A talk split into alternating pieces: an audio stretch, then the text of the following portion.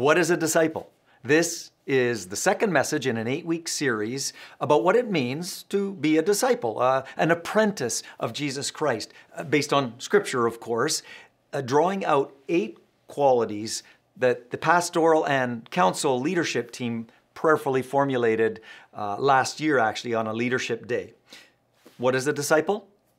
It's someone who cares a lot about their character over time, their character aligning more and more with that of Jesus Christ.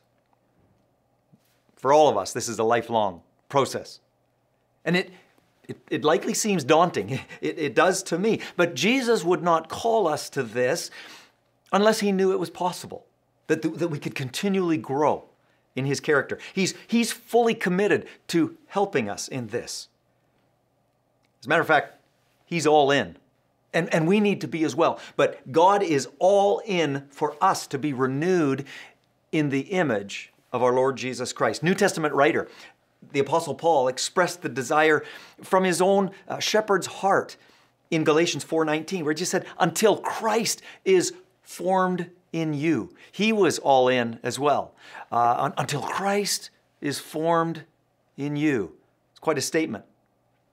Any of you with young kids know that they often imitate you, right? Uh, and that can be a, a little unnerving um, when, especially when we hear or see some things reflected back to us that, hmm, where'd they learn that? You know, uh, when Brennan was uh, uh about three years old, Pastor Brennan is our is our son. For those who don't know, he was sitting on my lap in the driver's seat of our vehicle. We were parked, uh, engine off, waiting for his mom, Miriam, to come back from wherever she was. And so Brennan's pretending to drive, and he's really into it. And I'm, I'm enjoying watching him on his imaginary drive uh, when someone cut us off, apparently because Brennan suddenly laid on the horn and, and, and pointed his finger and yelled, Hey, you!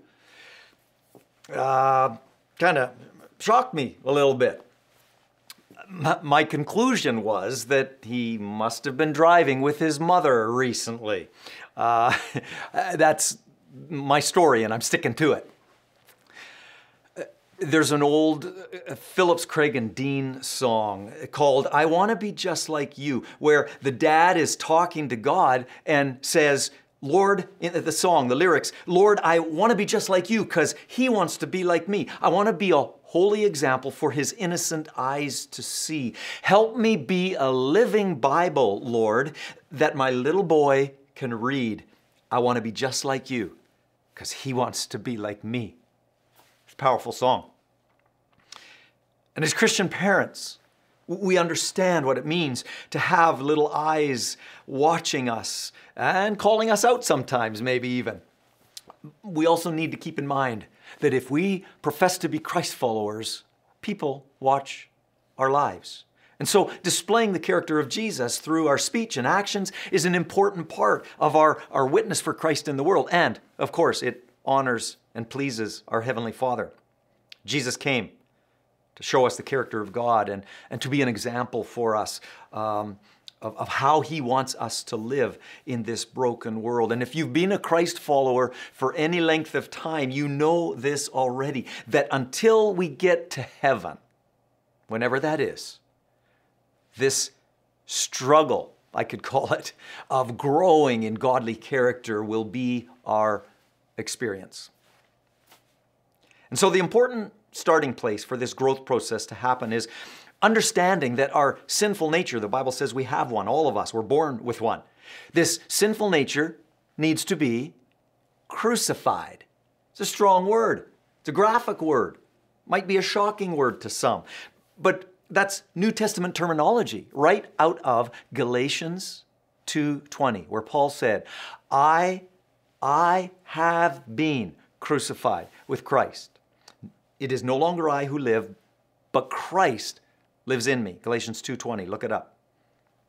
Christ's character cannot be cultivated in me if I don't make the daily commitment to, to not gratify my flesh, as the Bible calls it, or, or to not gratify my, my sinful nature and what it wants to do.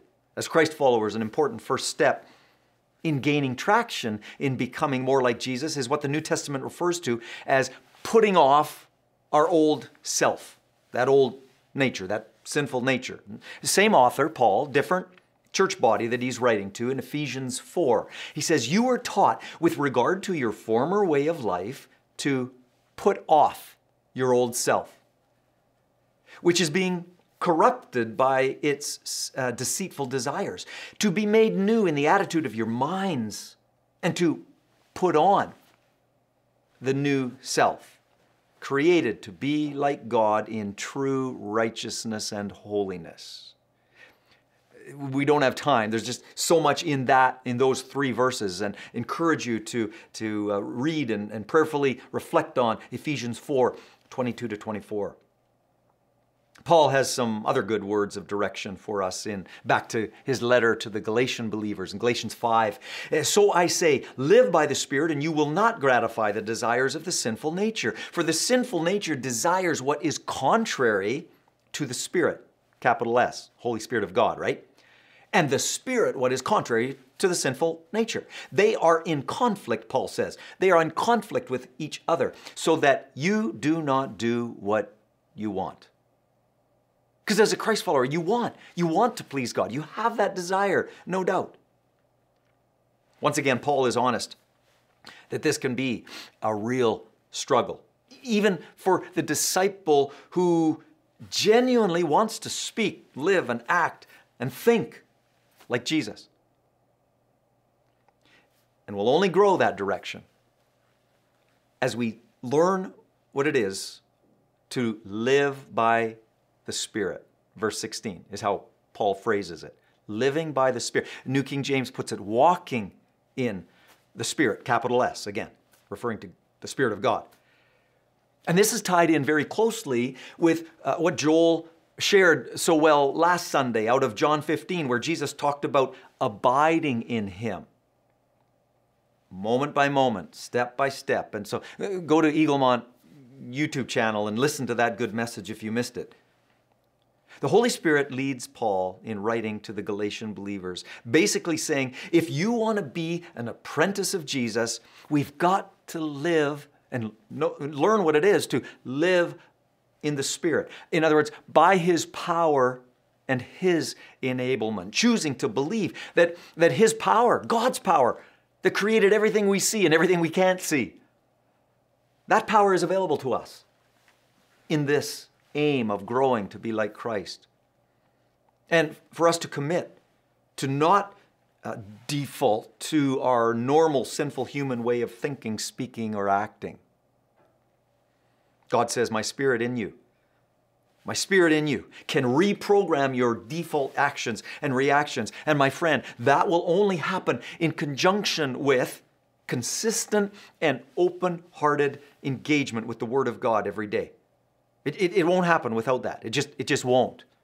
That's why we put forward the three by five challenge this year. Uh, go to eaglemont.info to learn more about that.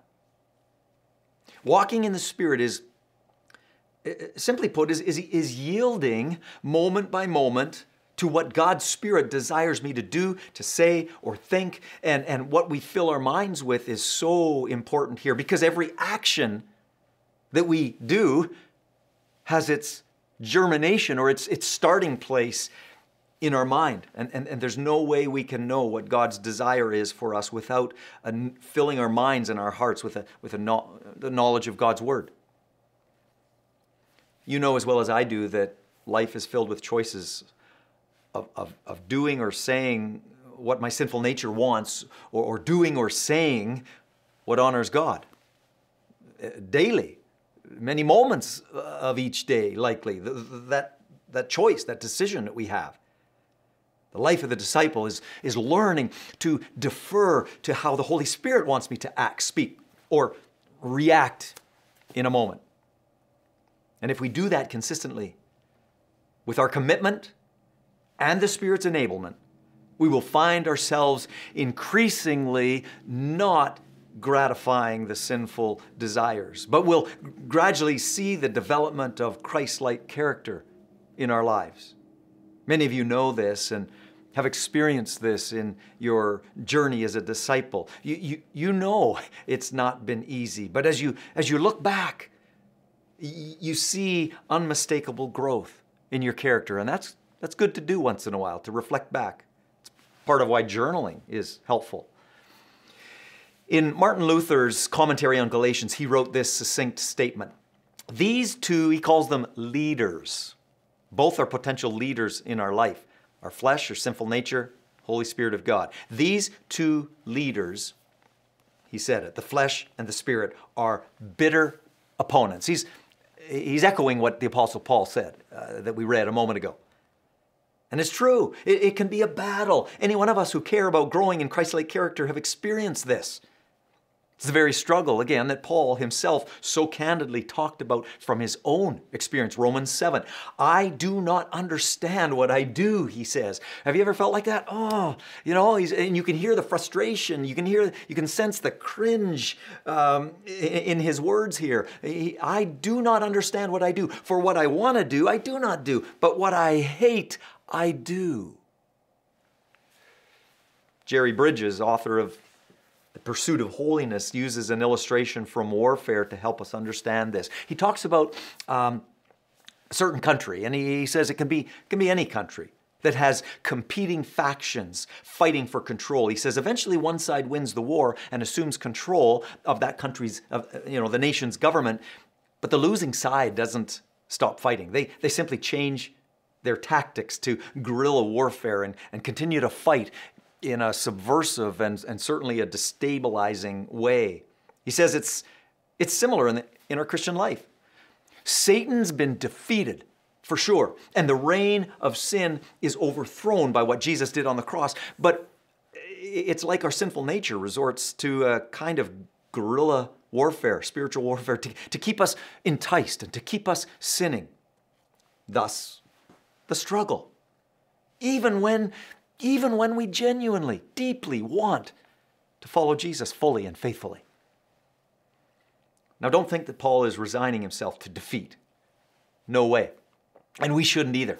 He's, he's simply pointing out that we cannot win this battle in our own strength or by, by our own willpower. And I remind you again that, that God is all in for you in this, to help you, to help us all as Christ followers grow Christ like character in our lives. And there's a target, a helpful target. It's referred to as the fruit of the Spirit. It's the character of God that He wants us to cultivate in our lives by the work of the Spirit, by the power of the Spirit, which, which again is key. Galatians 5. 22 and 25. And many of you, uh, 22 to 25, many of you know this well. The fruit of the Spirit is love. There's nine of them that are listed here. Not a comprehensive list, of course, but it's a, a great list. Uh, it's, a, it's a list that will take us a lifetime to, to cultivate, I'm, I'm sure. The fruit of the Spirit is love, joy, peace, patience, kindness, goodness, faithfulness, gentleness, and self control. Verse 24 those who belong to Christ Jesus have crucified the sinful nature with its passions and desires. Since we live by the Spirit, let us keep in step with the Spirit. Great passage there. We, we know the little phrase, an apple a day keeps the doctor away. Now, don't make this analogy walk on all fours because that's probably uh, you know a little overstated for an apple. I mean that's a, that's a lot of pressure on on the apple. But the essence of that of that phrase is basically that something good like fruit can make a positive difference. Well, that's the picture that the New Testament writer Paul uses here. That the growth of the fruit of the Spirit in our lives can can work against the otherwise negative qualities and does work against the otherwise negative qualities that sometimes too easily grow on the branches of our life. The fruit of the Spirit. Could it be that we sometimes focus so much on fighting temptation that the, the, the, the, cultivation of the fruit of the Spirit in our lives gets very little focus or, or, or little prayer attention? I mean, fighting temptation obviously, need to do it. But a focus prayerfully on cultivating, on surrendering, on asking God for help to cultivate His character in us from here genuinely rooted in our hearts by the Spirit. I mean, that's worth thinking about. Yeah, just before we look briefly at the nine character qualities that Paul calls, again, the fruit of the Spirit, I, I want to mention three things that should not be confused with growth in Christ like character or godliness. And those two terms can be used interchangeably, and they are in, in Scripture. First, don't confuse intellectual growth with growth in godliness. In fact, intellectual growth, even if it's biblical things, apart from growth in Christ like character, can be a dangerous slide toward pride. Secondly, don't confuse emotionalism with growth in godliness. Emotion, authentic emotion, is God given, but a big helping of emotion is not the gauge of one's maturity in godly character. And we've probably all seen examples of that. Thirdly, don't confuse the gifts of the Spirit with growth in godliness. All you got to do is, is read the, the New Testament letter of 1 Corinthians on this one. Rather, our growth in Christ like character or godliness is measured by the, by the consistency of the fruit of the Spirit being evidenced in and through our lives. Fruit. Again, is a simple metaphor for evidence that our character is growing and, and, and that we're becoming increasingly. Yeah, sometimes it's two or three steps forward and one or two backwards, and what, but, but that we are increasingly becoming like Jesus in the way we think, speak, and act. Let's look at these individually really quickly. The fruit of love that I allow uh, and that I invite the Holy Spirit to grow in me makes me care about people like Jesus did. The fruit of the love of Christ in my life shows itself positively in, in my interaction with people, whether they're someone I know personally or, or someone who serves me my coffee or someone who can offer me nothing at all or someone that frustrates me and, and lives in the same house as me. Yep, I'm talking about your little brother. I was one of those years ago. um, or, or, you know whether whether someone is kind and generous to me or rude and obnoxious to me i become a, a walking example of the definition the great definition of love in the several verses there in 1 corinthians 13 Re- read it if you've been to a wedding, you've probably heard those words. Fruit of love. Then the fruit of joy helps my state of mind and, and, and my attitude so I can actually live joyfully. And briefly, the differentiation between happiness and joy happiness is contingent, dependent upon circumstances. Joy just it's hard to explain, but it just it's there. It's a settled contentment, a living joyfully uh, above whatever challenging circumstances might otherwise bring me down. And that's a that's a that's a fruit of the spirit, joy in our hearts and minds, living in in joy, with joy. And then the fruit of peace is a supernatural uh, tranquility of heart and mind that settles deeply there and, and, and is the result really of our of our confidence that our lives our times our current situations are in the hands of our all-loving all-wise all-loving god all-powerful god.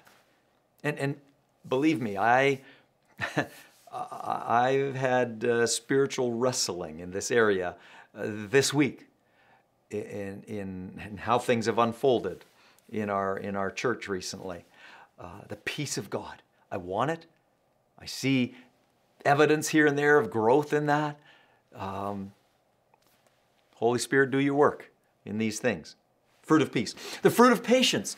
And the original word here is not so much about handling the circumstances in our lives, although it includes that, but actually it's more about patience with people. Most of you are well aware that this character quality of patience is often needed greatly when we're dealing with people, when we're interacting with people. Sometimes that patience is needed by others when interacting with me, you know, right? Uh, the, the fruit of patience when dealing with people. God worked that in us. Uh, The fruit of kindness that causes us to behave toward others and uh, or uh, toward others as, as God has acted toward us in great kindness, shown mostly to us through through Christ on the cross, of course, and, and, and throughout our daily lives as well. The fruit of goodness makes the believer willing to help others in need. There are people of whom you've probably said they have a good heart. Now, that can be an overused and a misunderstood statement, but if it's the fruit, the evidence of the work of the Spirit kind of goodness, then that heart will display loving action by deeds of goodness toward others. Fruit of the Spirit is goodness, character of goodness. Something good about that word. I like it. Then the fruit of uh, the fruit of faithfulness. This is a reference to someone on whom others can truly rely. They're trustworthy people. Their word means something. Yep, that quality is evidence of the Spirit's work in someone's life. Faithful person. That's what I want to be. I'm sure you do as well. And then the fruit of gentleness makes the apprentice of Jesus respond uh, in, in conversations and in interactions with people, not in, not in sharpness or, or, or not with a, an edgy tone, but gently and, and courteously. People who, who have a gentleness about them can get along with difficult people. That still doesn't make it fun to, to interact with difficult people, but, but they can, they can, they're able to do so in a, in a Christ honoring way. And, and, and, that doesn't mean that the difficult person shouldn't be held you know, accountable, responsible for their actions, but that's another uh, discussion for another time, of course. Then the fruit, the ninth one and final one in this particular list, the fruit of self control. And it's kind of a catch all phrase here for one's mastery over their sin nature. Uh, like, like the accomplished athlete that has learned to discipline his body and, and, and make it do what he wants it to do. It's the idea here. And, and that is not contra- uh, contradictory to the idea of this, this whole thing being the, the work of the Spirit. Absolutely not. There's a, there's a combined effort. There's a, there's, a, there's, a, there's an agreement, there's a commitment from our standpoint and from God's, and, and thus the word self, self, self-control. Still, yes, by God's enablement and wisdom and direction, but I choose it, as we all have to do. So these character qualities are evidence, fruit, evidence of a life lived in, in the Spirit, under His direction um, wanting His wise, godly influence to influence how, as, as we said already, how I live, act, think, speak, react. Spirit of God, may I reflect you in all of that. And again, fruit of the Spirit, not the fruit of our efforts, grit my teeth, you know, and, uh, you know, again, though, as we've said, our, our commitment to this process is still an important part of the equation, but uh, sometimes we, we can, in our humanness, forget the Spirit's role and submitting to Him and just, yeah, I can do this. I'm a strong person. I can, well, again, it's a combination. Uh, our commitment and the Spirit's enablement. Um, we, we see this in the very uh, next verse. Paul reminds us about who it is who will see these uh, characteristics develop in their lives. Verse 24 Those who belong to Christ Jesus have crucified the sinful nature with its passions and desires. We have to view our old sinful nature as, again, we said it already, but as crucified with Christ if God's life and character is to be formed in us. Again, memorize Galatians 2:20. I've been crucified with Christ. Nevertheless, I live, yet not I, but Christ lives in me and, and, and through me. To successfully resist the flesh, the old sinful nature, is that old nature has to be, as it were, nailed to the cross and, and, and rendered dead. And some great uh, reading in, in Romans 6 and 7 about that. And in that passage of Romans 6, the Apostle Paul writes uh, this similar message in, in verses 6 and 7 of Romans 6 For we know that our old self was crucified with him so that the body of sin might be done away with that we should no longer be slaves to sin because anyone who has died has been freed from sin. So it's, it's, it's the crucifixion of my sinful nature freed then to grow in the character of Christ. So, as we land this plane, what is a disciple? For this specific message, a, a, most concise way to say it in, in New Testament terms is an expression uh, in, in a little verse near the end of the New Testament in 1 John chapter 2 verse 6 whoever claims to live in him in relationship with Jesus, of course, whoever claims to live in him must live as Jesus did. Again, concise statement, but uh, uh, that's a big deal. That's challenging, as we've, as we've talked about. But nonetheless, that's there. If you claim to be a Christ follower, then you'll be someone who cares a lot about aligning your character, your actions, your speech with the character, actions, and speak that speech that, that Jesus displayed for us when he was on earth. But as, as we've already heard from God's word, we can't do this on our own. We, we can't. The role of the Holy Spirit and surrendering to Him moment by moment is, is, is absolutely paramount, which is the, the, the, the trusting and, and the abiding part of the equation, like Pastor Joel referred to. Again, read John 15 on that. And, and let me remind you, just kind of as a side uh, thought here, that the Holy Spirit is not some inanimate force floating around out there. No. Listen, the Holy Spirit is not an it. I sometimes hear people refer to uh, the Holy Spirit as an, as an it. He is not an it. He is the per- third person of the triune God who dwells within us who are Christ followers to, to empower us, to guide us, to strengthen us, to illuminate truth to us, and to help us grow in the character of Jesus in our lives.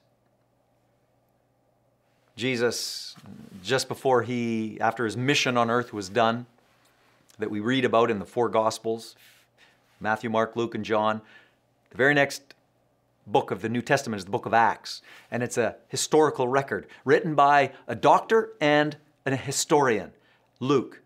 He was a physician and, and a, a, historian who cared uh, deeply about, about uh, accuracy. And he recorded some of the last words of Jesus that Jesus spoke to his disciples, that includes us today, before he ascended miraculously, supernaturally back to the Father, so that he would send the Holy Spirit for all of this work that God still wanted to do in and through the lives of his followers. As a matter of fact, Jesus said that would be advantageous for the Holy Spirit because the Holy Spirit dwells within us, is with us all the time. Where Jesus, God in the person of human flesh, could only be in one location as a human being at one time. Um, but in Acts 1 8, these words of Jesus that I referred to are, are this You will receive power. He's looking his disciples in the eye, and they know Jesus is, is leaving them, and, and uh, they're, they're concerned. How are we going to continue to follow you and live for you and, and, and do what you called us to do? You will, Jesus said, you will receive power. The, the Greek word is the word from which we get dynamite, actually, there. Um, you will receive power when the Holy Spirit comes upon you, and you will be witnesses for me in your world. Being a witness obviously involves verbally explaining the gospel, and there's a message in this series about that uh, later in March. But it also must involve, as we've talked about today, living a Christ like life in our character. The Holy Spirit longs to help us become more like Jesus in how we live, speak, think, act, And, and for the disciple of Jesus, this is important because we said this earlier that that honors God and inspires others to look God's direction. It's a great one two punch there. so, I ask you today, what of these nine characteristics, Galatians 5 22 to 25, of these nine fruit of the work of the Spirit, evidence of the work of the Spirit in your life, in my life, to become more like Jesus? The, what, what of these nine character traits, which one do you think the Holy Spirit might want you to focus on, to grow in, and, and be, be more focused? Yes, there, there's always going to be room for growth in, in several or all of these character traits in our lives, but, but in these prayer and commitment moments, I'm, I'm simply asking you to focus on one. To focus on one. That you would say, Heavenly Father, I, I, I want your help specifically in this area. Maybe it's over this next month or three months or six months to really cultivate the habit of, uh, of this character quality. I surrender this part of my character to you. Please, uh, God, and by your Spirit, uh, continue to shape me into the image of your Son in this area, in, with this quality. And I'm going to review them love, joy, peace, patience, kindness, goodness, faithfulness, gentleness, and self control. I want you to pause just for a moment. Which one of these would you say, God, help me here with this one? I want to reflect your love. God, I need to, I need to live more in, in, in the joy of God. The joy of the Lord is my strength, as the Bible says. God, I need I need the, you to deposit your peace. I want to live in that. I want that character quality of, of peace to, to, to show and be a, a testimony of your power uh, through my life. Whatever it is, I want you to pick one. And as I pray, you're giving that to God. You're asking God for the Spirit of God to work in and through you in this area. Lord, we give you this now. We give you this character trait. We give you our hearts. We give you our minds. By your Spirit, we humbly ask you to work as you want to in our character. For your glory and for the witness of our lives to Jesus Christ and to his power, grace, and love for this world. In Jesus' name, amen.